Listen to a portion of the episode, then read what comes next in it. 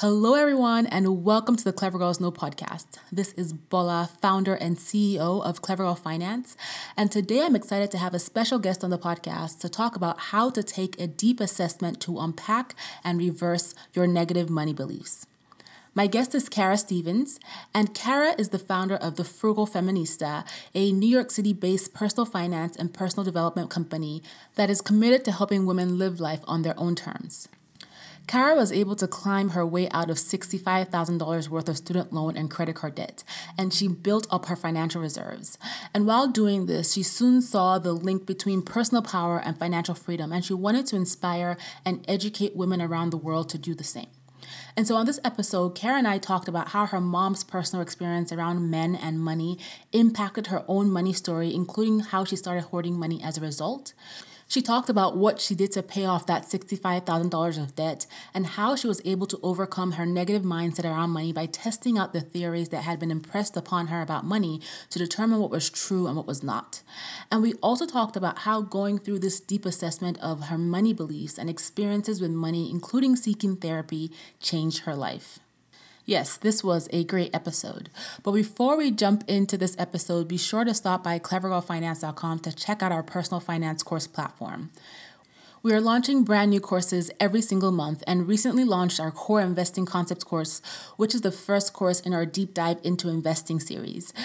We also have a ton of really awesome courses that are both foundational and life related. And of course, there is our epic blog that you can take advantage of. So be sure to stop by the site at clevergirlfinance.com. Also, if you haven't already subscribed, I would love for you to subscribe to this podcast on SoundCloud, iTunes, Stitcher, or Google Play. And you can also listen to episodes on the Clever Girl Finance YouTube channel. And don't forget to please rate and review this podcast on iTunes if you're loving it, and be sure to tell your friends about it. Now let's get into this awesome episode with Kara.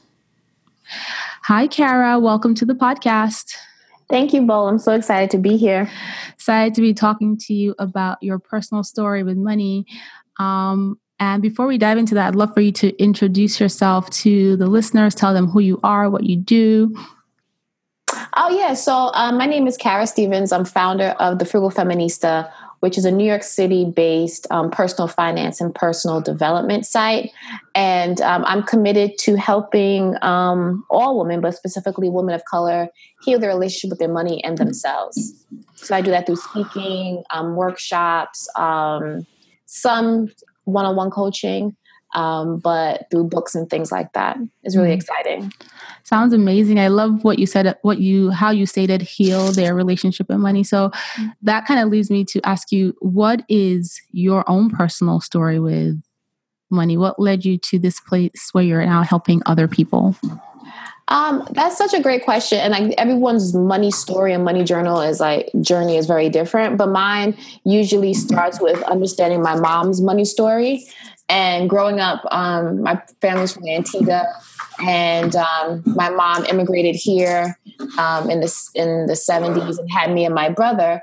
And long story short, my dad left, leaving her to be the um, financial caregiver and emotional caregiver, and that really devastated her in so many ways. And so I saw her kind of pick herself up um, in terms of dealing with money. So she was very um, clear about her beliefs about money when it came to men and money, that you shouldn't trust them you should mm-hmm. always um, fend for yourself and that specifically as a young woman that education was the only way that i was ever going to you know thrive and things like that and um, so i had a mixed bag of um, messages when it came to money one comes to interpersonal romantic relationships even family relationships you should stay away from people and have people stay away from your money because the two didn't mm-hmm. mix but on the other hand, it was a strong sense of self reliance and being resilient and pushing education is one of the most important things. And along the way, there was always this idea that there was never enough money because she always had to struggle.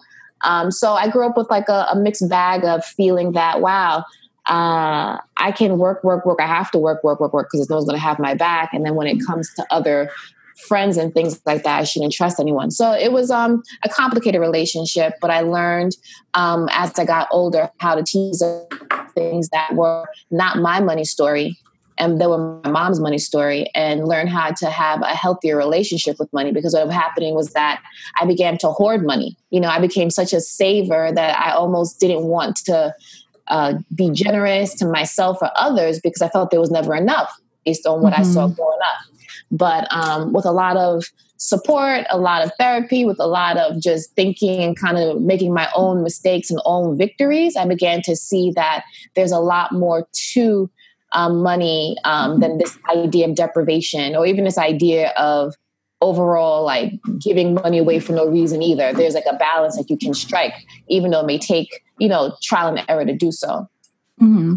That's really interesting. And, you know, a lot of times we hear the stories about um, people who just don't have enough money. That's the common theme. I don't have enough money to do X, Y, and Z. You know, mm-hmm. and then you come from a perspective of you feeling like there was never enough, and when you did start to have money, you started to hoard it, right? So it's like mm-hmm. the flip side where you now have money, but then you're not spending it. So, and you know, I'm sure that this is something that a lot of listeners are experiencing, especially when you come from a background where there wasn't enough money or you were told certain things when you were growing up or you had certain beliefs based on just upbringing or whatever it is.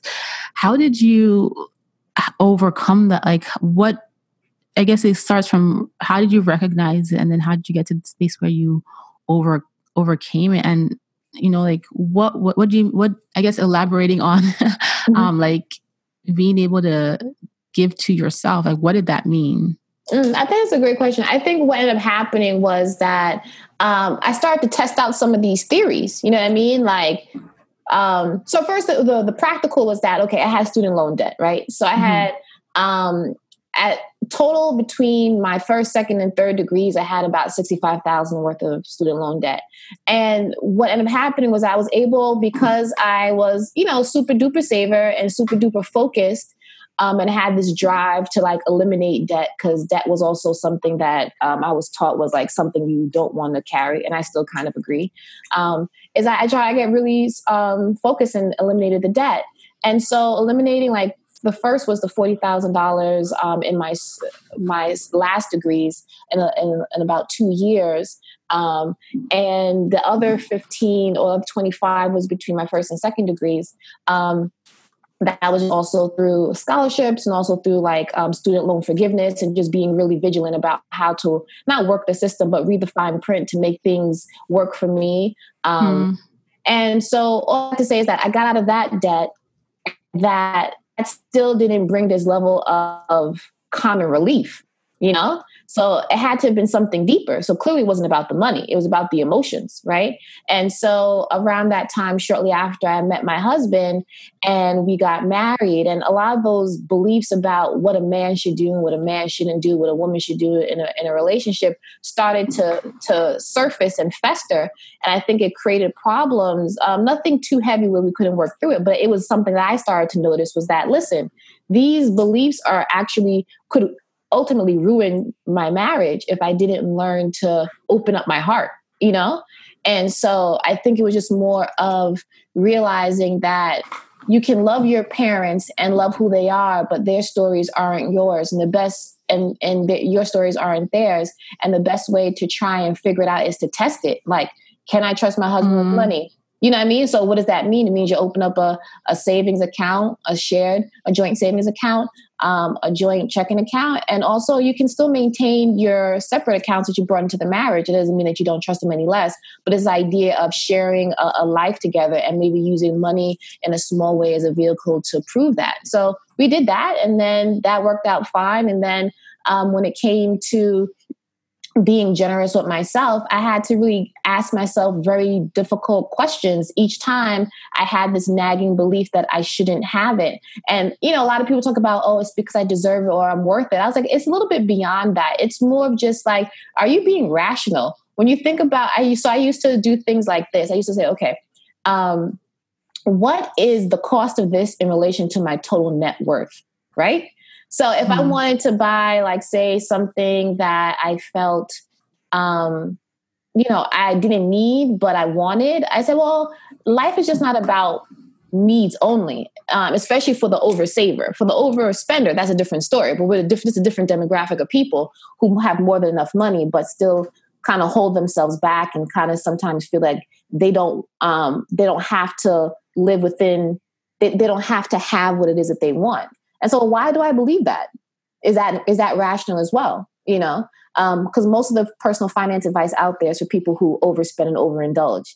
And so that didn't apply to me. So i had to realize that i had a, is mm-hmm. a different it's a different set of questions that had to be asked. So i guess that's how i overcame it was to think about like who who am i in relation to the financial world and who i want to be in relation to the people that i love?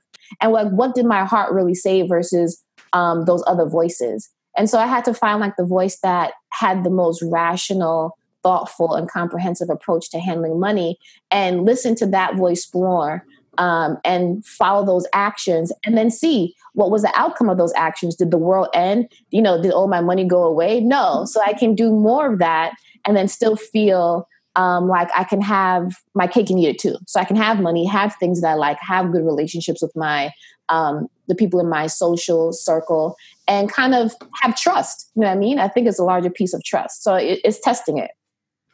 I love that, and I, you know, you said a lot of stuff that really, I just think is really just awesome, mm-hmm. um, because it takes i don't know it, you have to really get in tune with yourself right. to be able to make a change like that especially when it's not just a habit you picked up especially when it's something that has been ingrained in you as part of your upbringing right those specific beliefs about money like you you have to be number one, you have to recognize them. That's the first part. A lot of people experience things like that. They don't even recognize it. They find other places to shift blame on why, what, but they don't really recognize, okay, this is the thing that's causing me, or this is like my root cause.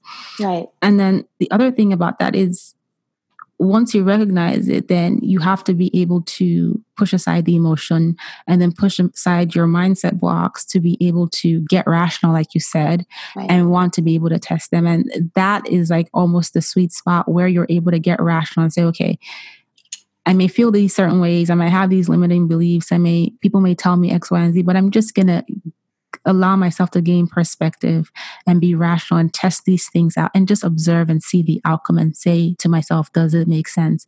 And I think for people who are dealing with a challenge that you dealt with in terms of like, you know, the flip side of how you felt, um, that's that's where they need to get to that's the point they need to get to where they can objectively and rationally be like okay I'm going to try these things out and get the results and decide that this is the way to go or this is not the way to go. That's that's the sweet spot. Yeah, I mean, I think it takes like it took really just first like kind of unpacking like what it is that I've been taught. That's the first step. Mm-hmm. And then identifying your current money belief and seeing, oh, okay, these are the roots of it, like you were saying. And then you can ask, is it serving you? Like is it serving you financially or emotionally? Because a lot of times if you like say you're going down a path bola and you want to know well what could possibly be the outcome? Look at someone who's been doing it for 20 30 years and you can see more than likely you know what could happen to you and mm-hmm. I didn't like in seeing certain like people that I knew, not necessarily my family, but just people with similar beliefs and mindsets, even like people, um, even celebrities who had similar money disorders, you can see that it doesn't end up in a in a happy place. And I wanted to be an exact opposite. I wanted to be in a happy, healthy um, place with all people in my life and, and be happy with the things that I was doing. So you can work backwards and see who's done what you're doing right now and see how's it going to pan out for you if you do the same thing. So you said take a look at people who are doing those things and look at where it's gotten them 20 30 years down the line that's mm-hmm. that is really deep mm-hmm. so for those of you listening if you are indulging in a behavior or you're taking an action that maybe you're not so sure about, or you know there is a better way to do things around your finances, improving your money mindset, like it might be a difficult thing you need to do to overcome where you are now, like you, Kara, had to do to get to the next level, and you're still like wishy washy about it, find people in your space who are older than you, who are in that same. It could be people in your family, and just see how far that behavior took them. I think that is that alone in itself is motivation Mm-hmm. Because I'm sure when you looked at those people in your space who were with that same limiting belief and who believe those same things about themselves, and you look at them now, that's not who you want to be. Exactly. So that's great motivation, you know, because they're living, breathing right there. You don't have to theorize or hypothesize. You see them right there. Um, and so you can start to say, like, you know, you, I mean, we're all different and all unique and special, but those kinds of things, the more you do it, the more it becomes an ingrained habit. And so it'll be harder for you to stop. Mm-hmm. So if you're like in your 20s and 30s, even if you're in your 40s and you know someone in your 60s and 70s that have continued that habit, you have time and, and you have the opportunity to change. It's not going to be easy, but it is possible. And it's it's something that it's recursive. You keep doing it over and over again, then you mm-hmm. get better at it. Yeah. And you know, I just wanted to clarify to folks listening that when when we're talking about looking at people who have you know kind of stayed in a, a certain pathway that you don't want to be be on it doesn't mean that they're bad people it doesn't right. mean that you know it, it's not i mean it just means that you can learn from other people's experiences and other people's past and try to create the path that you truly want for yourself as opposed to just settling because everybody else is doing this you can take a look and say okay i don't like that for myself um, and I still love all these people, despite the fact that I don't like those specific things for myself. And so I'm going to do better, you know, and, and ultimately we all have choices. We all make choices and our choices lead us down the various paths that we find ourselves. And so you want to make sure you're right, making the right choices for yourself. Yeah. Or you can do the flip side. You can find someone that's doing exactly what you want and then ask exactly. Mm-hmm. Exactly. So I wanted to talk about like the people around you, right? So when you started making this transition between what you thought and your new money mindset, your new shift around your finances and just your life overall, how did the people around you react to the new Kara, the Kara that was there is enough money and I'm going to have plenty of it and I can get past my debt and you know, my husband is not a terrible person. Right. they loved it. I think it's just because I treated myself better. So I end up, you know, I end up treating other people better. I don't know. It just opened up my spirit. I think it was actually more the person that I was, but you know, fear and, and lack of trust, you know, makes people do certain things in maybe different areas of their life. So, I mean, I, um, my, my friends even said, Hey, Kara, like I even asked for help more. It's just different. You know what I mean? Like I was like, Hey, can you help me with this? And they like would run to help me because I never asked for help. And it also means that I can still be extremely self-reliant, but also getting help doesn't negate you from being self-reliant. So I have to still be myself, but just a better version.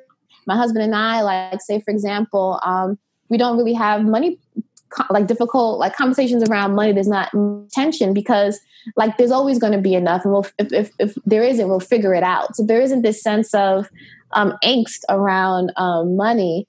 And even like say um, with upcoming expenses or like i know one of my big triggers was like spending large amounts of money um, at one time. Because i'm like oh my god this is crazy. I'm like kara is it really crazy? Like these are things that you needed that you said that you wanted and think about what you're going to get in return so um, I don't have like, you know, I never had like panic attacks. I'm on the floor like dying. But it was but it was just kind of like I just have a more streamlined uh, approach to money. And also just like I work less because I realized that my priorities around um, I've been able to have more of a a, a, holistic life that just doesn't focus on being you know i'm extremely driven but also not driven for driven sake. Like I'm driven so I can have money, so I can have fun, or I'm driven so I can save for long term. I can um I can buy that lipstick that I want, you know, and like I can save, I can um invest, I can splurge, I can you know do things for the long term. So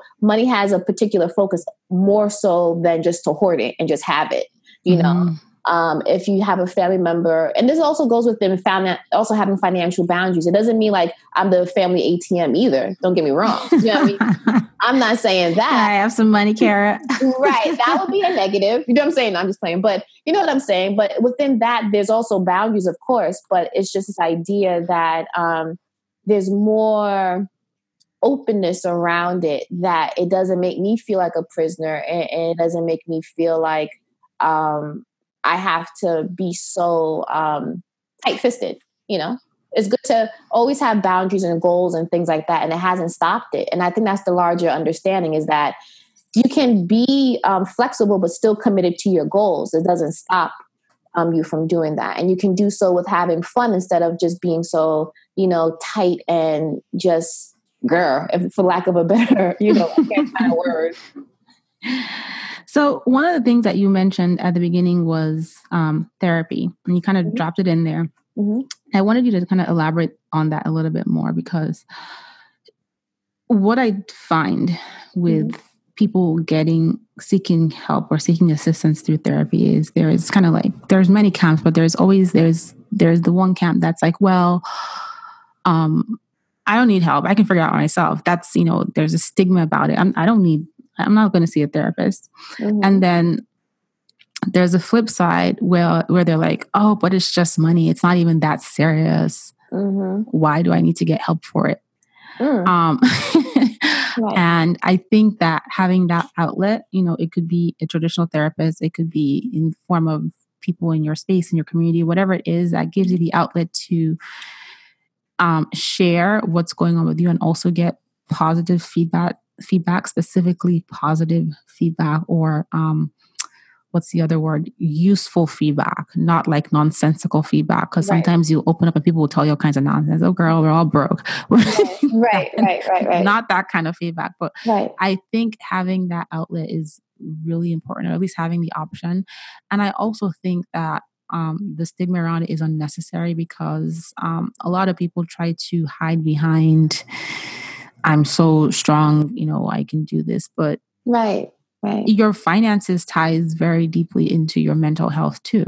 Absolutely. So just want to talk to you about why, you know, how you made the decision and uh, how you felt afterwards. And, you know, for someone who's kind of listening is like, oh, I'm, I know I want to talk to someone, but I don't know. Just get yeah. your perspective.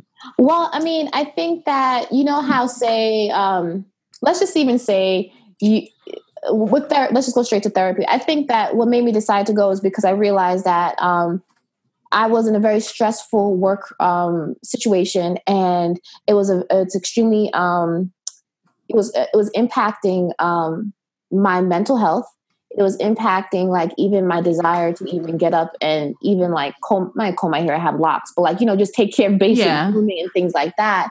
And but the thing is, I didn't I didn't feel that I could stop doing it, and I realized that was a problem. Like even though something was working towards my detriment, I still felt I had to carry on because the work had to be done.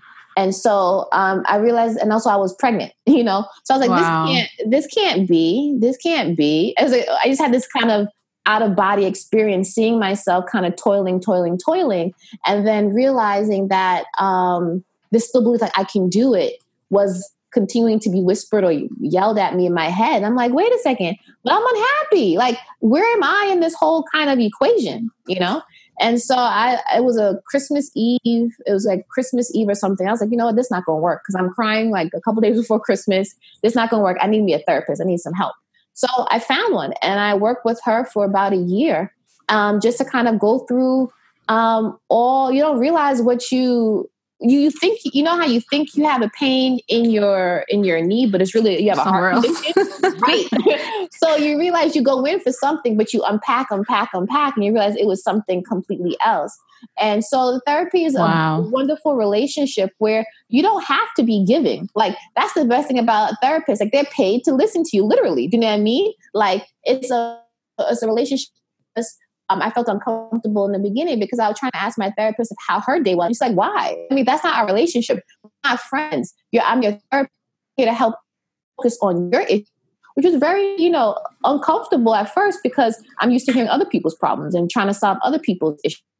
So mm-hmm. to say, like when it comes to money, is that money came up tangentially um, in the conversations, but it was the healing process itself of like those beliefs I had about trust. You know what I mean? Those beliefs I had about where I saw myself in the world or how I saw myself. Would I feel my, myself as an outsider, an insider? Like for some women who overspend or uh, who feel like you know their appearance is so important that they have to fake it till they make it, those kind of things in therapy and they begin to think about where they get those messages and how those beliefs serving them now like all that allows you to just exhale you know and so all that to say is if you're listening and you feel that something isn't quite right no one says you have to go to therapy for six years or 12 years you know what i mean book a session or two and figure out um, how do you feel afterwards? And if you feel that you're making progress and releasing some of those identifying those beliefs and realizing examining them and realizing they're not working for you then continue to go you know and see how far it can get you. And then if the cost of therapy um, is something that is a factor um, i would think you can do you can um, i mean check your insurance. Hopefully you can find someone that's in your network um, sometimes you may decide that the therapy is so important that you're willing to sell things that you don't need in your house to actually pay for the cost of it. And also, like even journaling and some even self help books um, can ha- actually supplement the work until you get to the next session. But in terms of money, I think like therapy is a great place to begin to talk about the relationship with me. Like if you notice that it's taking, if it's really negatively impacting not just your finances, but your career or your relationships, um, or even mm-hmm. your health, you know, um, ideas of, um, you know, not going to work on time, drinking because of, of debt, or, you know, suicidal attempts because of, mm. of debt. Those are all things you want ASAP to go to someone to talk about because, you know, in a larger piece of money, money is important. Um, but when it comes to life or money, you want to choose life, but you may need help to realize that. Wow. So, for someone who's listening to this podcast now and they're like, okay, this is making complete sense. I already knew I have these limit. I already knew I had these limiting beliefs, or this is actually starting to i'm having some aha moments here and i i need to figure out what to do next right what based on the women who come to you to get help with this healing their relationship with money and mm-hmm. the deeper stuff what would you say would be a, a first step that they could take well, I think that like um, there's different levels, yeah. And I think that if say you just know that you have a, if you know that like you're like a self starter and you you know you know you have an issue and you can work it out, like just say on your own with the, with like a support. I would say you know get my book, Heal Your Relationship with Money. Um, it's 28 days of exercises. I call it life work, where you actually go through like four um, weeks, like seven days each of really um, thinking about money at a very deep and intimate level, ways, questions that you probably never asked yourself or wanted the answers to, but they will help you unpack where you are. Um, if you wanted like um, to have like more like uh, more personal touch, like working one on one with me. Um, I don't offer many coaching sessions because I like to deal with women who are really serious about it. Because sometimes these things make you very uncomfortable and you want to run away. So I get it.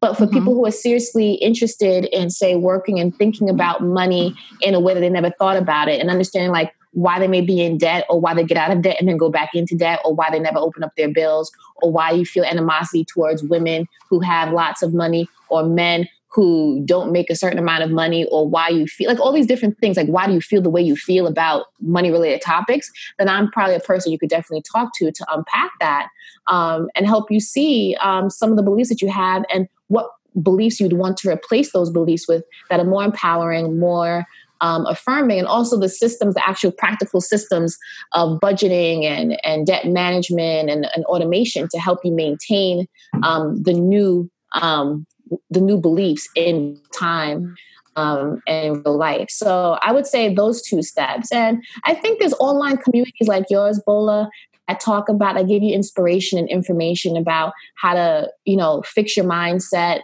identify limiting beliefs. And so if you have, there's so many, um, there's so many ways that you can go about it, but I think it's based on your budget, based on your level of commitment, um, and based on how much pain you're in you know, mm-hmm. and how badly you want to get out of the pain. That's really awesome. I'd love to link to them in the show notes so that, you know, folks who are listening to this can be able to access them and get those resources from you. Thank you. You're very welcome. Um, so this has been great, Kara. I really appreciate you coming on to share your personal story and just talk through, you know, like overcoming um, these type of things um, and managing your mental health to be get, to get to a place where you're basically at peace with your finances and you know you feel good about yourself and you've you've able you've been able to identify your i guess i, I would call them i don't know demons. Yeah. I like that. My money demons. uh, exactly um, but before i let you go you have to share what is your clever girl superpower Ooh, um, my clever girl superpower. I'm like going ha ha ha ha. Um, my clever girl superpower is um, I guess I have empathy.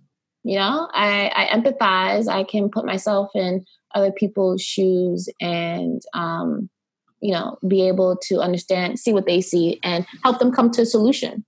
And um, mm-hmm. yeah, so I think that's my superpower. That is, that definitely ties into what you do. and how can folks keep in touch with you? Where can they find you? They want to learn more. Well, you can always go to my site, The Frugal Feminista um. And um, if you sign up to be part of our email list, you get a free little gift on the five day financial reset plan. And some talking about similar themes we talked about today. Um, I'm on Twitter um, Instagram as the Frugal Feminista and on Facebook as the Frugal Feminista. And um, you can always email me at kara at thefrugalfeminista.com. It may take me a little while to get back to you, but I will definitely get back to you, whether it be a global email to the, the whole group or to an individual question that you may have that um, I can support you around. Thank you so much, Karen. I will put all these in the show notes so that folks have ask, access. I can't speak. So no. folks have access to it. That's so awesome. Thanks for having me, Bola. So I hope you guys enjoyed listening to this episode with Kara. And if you did, two things. Number one, tell all your friends about the Clever Girl Finance podcast and be sure to subscribe on iTunes, SoundCloud, Stitcher, Google Play, and you can also listen to episodes and watch videos on the Clever Girl Finance YouTube channel. Number two, stop by Clever Girl Finance and check out our learning platform. I'll talk to you guys on the next episode and thank you so much for listening.